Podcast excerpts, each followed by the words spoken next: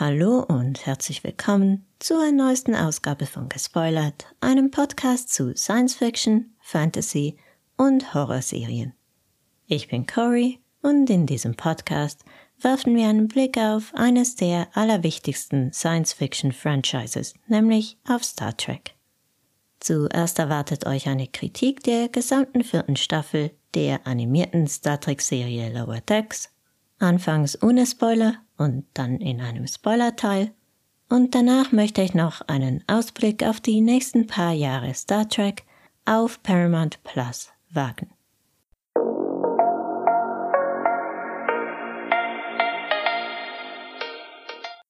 Dieser Podcast kommt ein bisschen verspätet, weil ich ja donnerstags normalerweise meine Podcasts rausbringe, aber dann erst die letzte Episode der Staffel ausgestrahlt wurde. Der Anfangsteil meiner Kritik, der ohne Spoiler auskommt, wird diesmal relativ kurz sein und die anderen zwei Teile dafür etwas länger. In dieser Serie geht es ja um denjenigen Teil der Crew, die wir bisher in Star Trek Serien nur selten zu sehen bekommen haben, nämlich die Crew auf den Lower Decks, sozusagen die weniger wichtigen Crewmitglieder. Normalerweise konzentrieren sich Star Trek-Serien ja gerne auf die Brückencrew und vielleicht noch den Maschinenraum und die Mad Bay. Ich würde sagen, Lower Decks hat sich mittlerweile etabliert und seine eigene Nische gefunden. Als eine äußerst kurzweilige Cartoonserie mit einer riesigen Anzahl von Star Trek-Anspielungen. Vor allem als Trekkie macht es deshalb richtig Spaß sich die Serie anzuschauen und zu versuchen, möglichst viele dieser Anspielungen zu entdecken.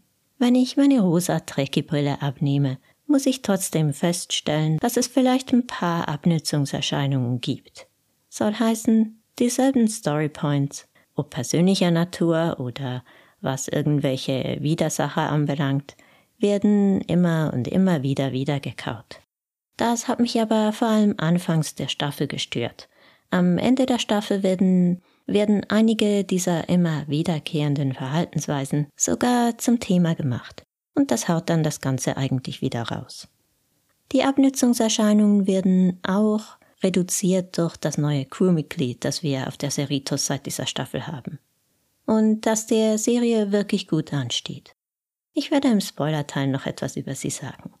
Eine fünfte Staffel ist ja bereits in Entwicklung, aber ich mache mir trotzdem ein bisschen Sorgen, dass die Serie bald zu einem Ende kommen könnte.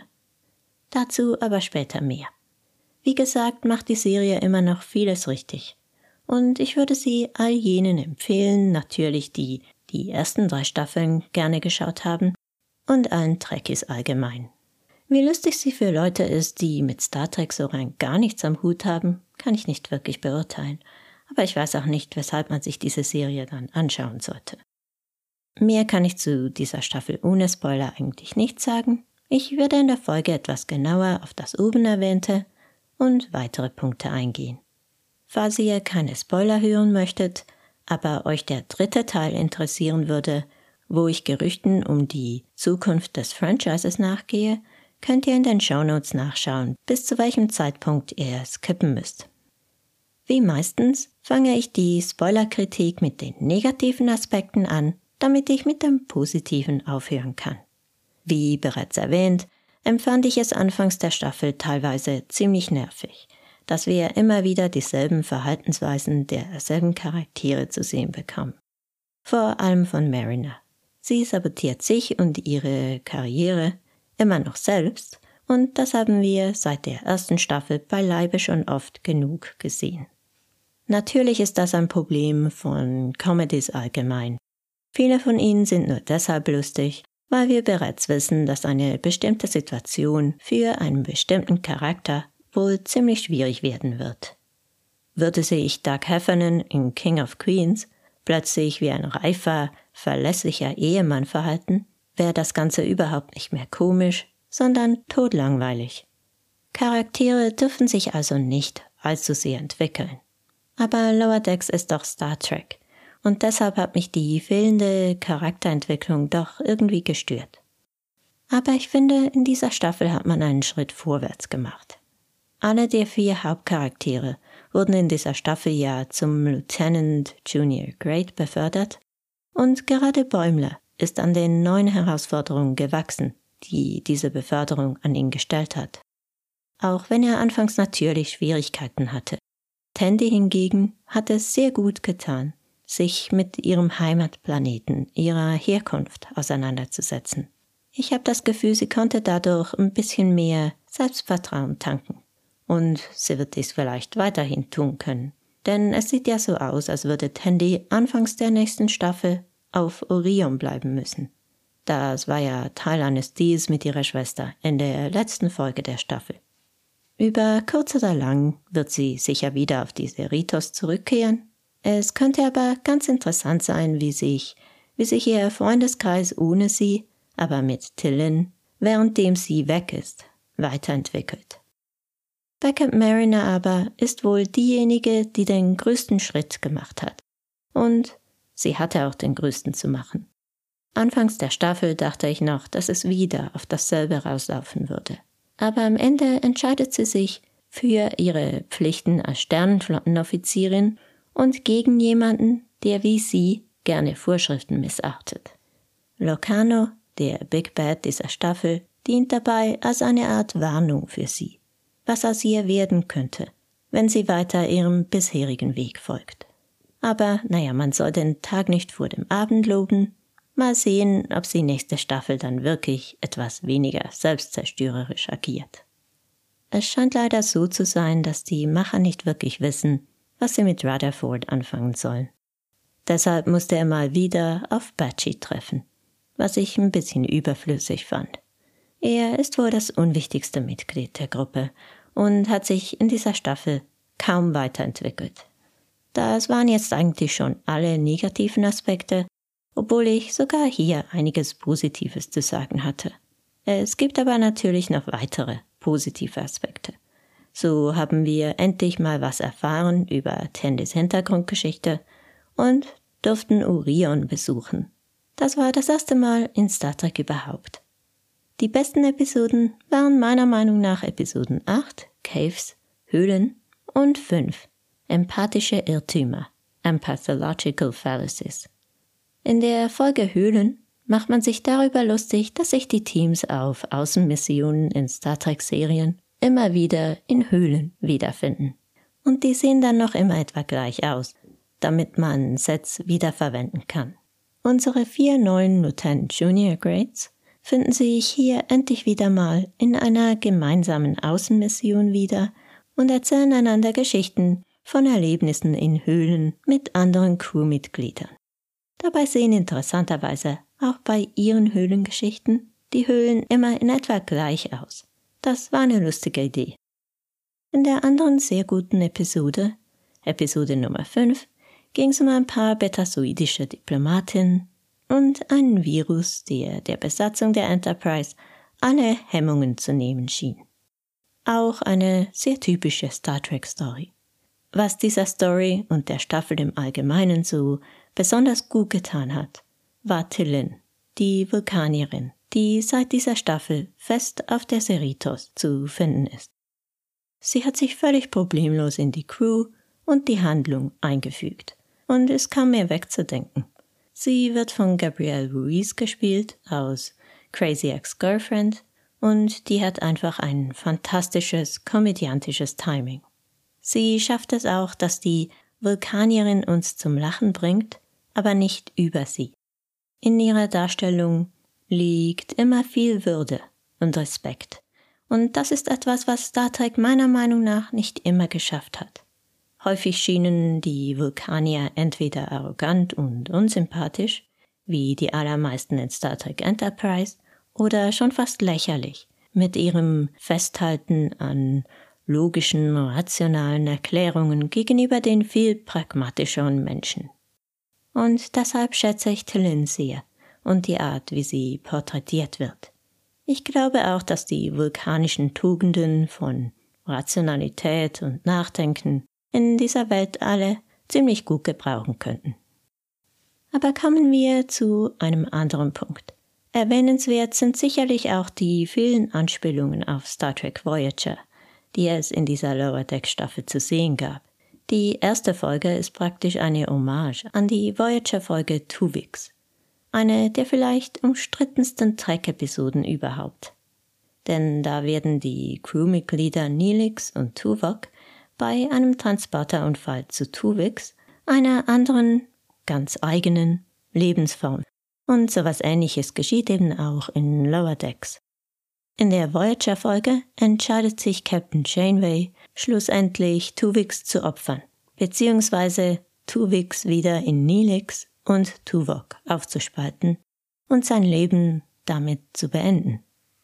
Obwohl natürlich auch Tuvix ein empfindungsfähiges Lebewesen mit, mit einem Recht auf Leben ist. Es ist ein bisschen schade, dass die moralischen Fragestellungen hier in Lower Decks nur am Rande angeschnitten wurden, aber vermutlich hätten diese nicht so richtig in die Comedy-Serie gepasst. Trotzdem haben die vielen Anspielungen auf Voyager wirklich Spaß gemacht. Letzte Staffel stand ja eher Deep Space Nine im Mittelpunkt und sollte es eine fünfte Staffel geben, so habe ich zumindest gehört, soll es vielleicht eine Crossover-Episode mit Star Trek Enterprise geben. Captain Archer wurde ja auch diese Staffel bereits mehrmals erwähnt. Ich gehöre ja zu den wenigen, die eine besondere Schwäche für die Prequel-Serie haben. Ich mag sogar das Song-Intro. Also würde mich das besonders freuen. Natürlich gab es in dieser Staffel auch wieder einige Auftritte von Star Trek-Darstellern. In der letzten Folge trat Will Wheaton alias Wesley Crusher auf aus der nächsten Generation und bereits vorher waren Rom und Lita zu sehen bzw. zu hören, also Max Grodenchik und Chase Masterson. Und dann war da natürlich noch Robert Duncan McNeil, der nicht nur in Voyager Tom Paris gespielt hat und auch bereits einmal in Lower Decks, sondern eben auch Nick Locarno in The Next Generation. Er ist sozusagen der Big Bad dieser Staffel. Diese Storyline wurde im Hintergrund aufgebaut, was ich sehr gelungen fand. Da war nur immer mal wieder ein kleines Schiff, das scheinbar alle möglichen anderen Schiffe zerstörte. Aber am Ende war das dann einfach Nick Locano, der seine eigene unabhängige Nova-Flotte aufbauen und diese Schiffe seiner Flotte hinzufügen wollte. Locano als Bösewicht, der eine persönliche Beziehung zu Mariner hat, hat wie gesagt durchaus funktioniert. Hoffen wir mal, dass Mariner daraus jetzt wirklich was gelernt hat. Das schließt meine Beobachtungen ab über die zweite Lower Decks Staffel. Wie gesagt, die Serie ist immer noch fun. Es könnte sein, dass sich das Ganze so langsam etwas abnutzt, aber mir persönlich hat die Staffel sehr viel Spaß gemacht. Auch wenn die zweite Staffel von Strange New Worlds mir persönlich vielleicht noch ein bisschen besser gefallen hat. Lasst mich nun noch ein wenig darüber sagen, was uns in den nächsten Jahren in Sachen Star Trek erwarten könnte, denn da dürften einige Veränderungen auf uns zukommen. Und es ranken sich viele Gerüchte um mögliche Absetzungen und neue Serien. An der fünften Staffel von Lower Decks wird zwar bereits geschrieben, aber wirklich bestätigt wurde sie leider noch nicht. Wer weiß also, wie es mit der Serie weitergehen wird. Paramount ist auf Sparkurs, wird durch einen großen Schuldenberg bedroht und die Star Trek-Serien sind teuer. Da liegt es nahe, dass man sich einiger davon entledigen will. Angefangen damit hat man ja bereits. Paramount Plus hat Star Trek Prodigy, eine weitere animierte Star Trek-Serie, die sich eher an ein jüngeres Publikum richtet, noch vor der Ausstrahlung der zweiten Staffel aus dem Programm gekippt, obwohl die zweite Staffel bereits fertiggestellt war. Netflix hat sich der Serie Gott sei Dank angenommen, zumindest mal für die zweite Staffel, aber für die Zukunft des Franchises auf Paramount Plus verheißt dies nichts Gutes. Auch Discovery wird planmäßig nach der nächsten fünften Staffel zu Ende gehen, die wir vermutlich irgendwann im ersten Halbjahr 2024 zu sehen bekommen werden. Und PK ist ja bereits zu Ende gegangen mit der sehr erfolgreichen dritten Staffel. Drei Star Trek-Serien sind also bald weg. Und Section 31 mit Michelle Yeoh in der Hauptrolle, ein Discovery Spin-off, sollte ja auch erst eine Serie werden, wird jedoch nun als Film umgesetzt. In der Planung ist jedoch eine Serie um die Starfleet Academy, nach der eigentlich niemand gefragt hat. Aber vielleicht irre ich mich auch und außer mir ist jeder Trekkie von dieser Idee hellauf begeistert. Wie auch immer, für Strange New Worlds wurde die dritte Staffel ja bereits bestätigt, aber es gibt zumindest Gerüchte, dass Paramount Plus die recht erfolgreiche Serie noch vor Ausstrahlung der dritten Staffel absetzen möchte.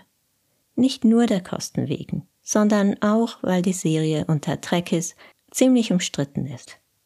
Einige finden, dass sie den Kanon der Originalserie zu sehr abändere, was auf Trekforen zuweilen zu feindseligen, wenn nicht gar toxischen Einträgen führen kann. Eine toxische Energie, die leider ziemlich typisch ist heutzutage für viele, vor allem Science-Fiction-Fandoms. Und eine toxische Energie, mit der Paramount Plus angeblich nichts zu tun haben möchte. Zumindest kann man dies auf dem YouTube-Kanal Sidetrack vernehmen. Ich weiß natürlich nicht, ob das auch stimmt. Strange New Worlds ist ja recht beliebt. Ich bin mir nicht sicher, ob man die Serie wirklich einfach so vor einer dritten Staffel absetzen würde. Aber natürlich könnte man sie auch nach der dritten Staffel noch absetzen. Außerdem könnte man die geplante Akademieserie einstampfen und vielleicht stattdessen eine Serie produzieren, die viele Trekkies stattdessen gerne sehen möchten, nämlich Star Trek Legacy. Es gab eine recht große Petition, eine Serie basierend auf der erfolgreichen dritten Staffel von PK zu produzieren, mit Seven of Nine als Captain und wohl hauptsächlich jüngeren Rollen auch aus der dritten PK-Staffel, wie Jack Crusher und Sidney LaForge, in weiteren Rollen. Viele Fans wünschen sich auch der Macher der dritten Staffel von Picard als den Showrunner dieser Serie. Aber Terry Matalas dürfte nicht einfach zu kriegen sein, auch wenn Paramount Plus sich dafür entscheiden sollte. Er wird angeblich mit einer Marvel-Produktion in Verbindung gebracht. Ich würde mich über Legacy sehr freuen, aber ich hoffe nicht, dass ich dafür alle anderen Trek-Serien opfern muss. Ich weiß auch nicht, ob sich das Paramount Plus Abo dann noch lohnen würde. Obwohl dieser Streaming-Service in der letzten Zeit eher einer der besseren war. Aber hoffen wir mal, dass die schlimmsten Gerüchte nicht zutreffen. Vielleicht kriegen wir ja auch weitere Staffeln von Strange New Worlds, Lower Decks und Legacy. Auf die Academy-Serie kann ich nach wie vor gerne verzichten. Aber sollte sie denn kommen, werde ich sie mir auch ansehen. So, das wäre jetzt, glaube ich, ein guter Moment, den Podcast zu beenden. Nächste Woche folgt meine Staffel Review von Gen V. Ich hoffe, dass ich dies bis am Donnerstag hinkriege. Tausend Dank fürs Zuhören. Teilt diese Episode doch bitte mit anderen Trekkies, falls sie euch gefallen hat. Und lasst mir doch ein Abo da, falls ihr dies noch nicht getan habt. Live long and prosper. Corey out.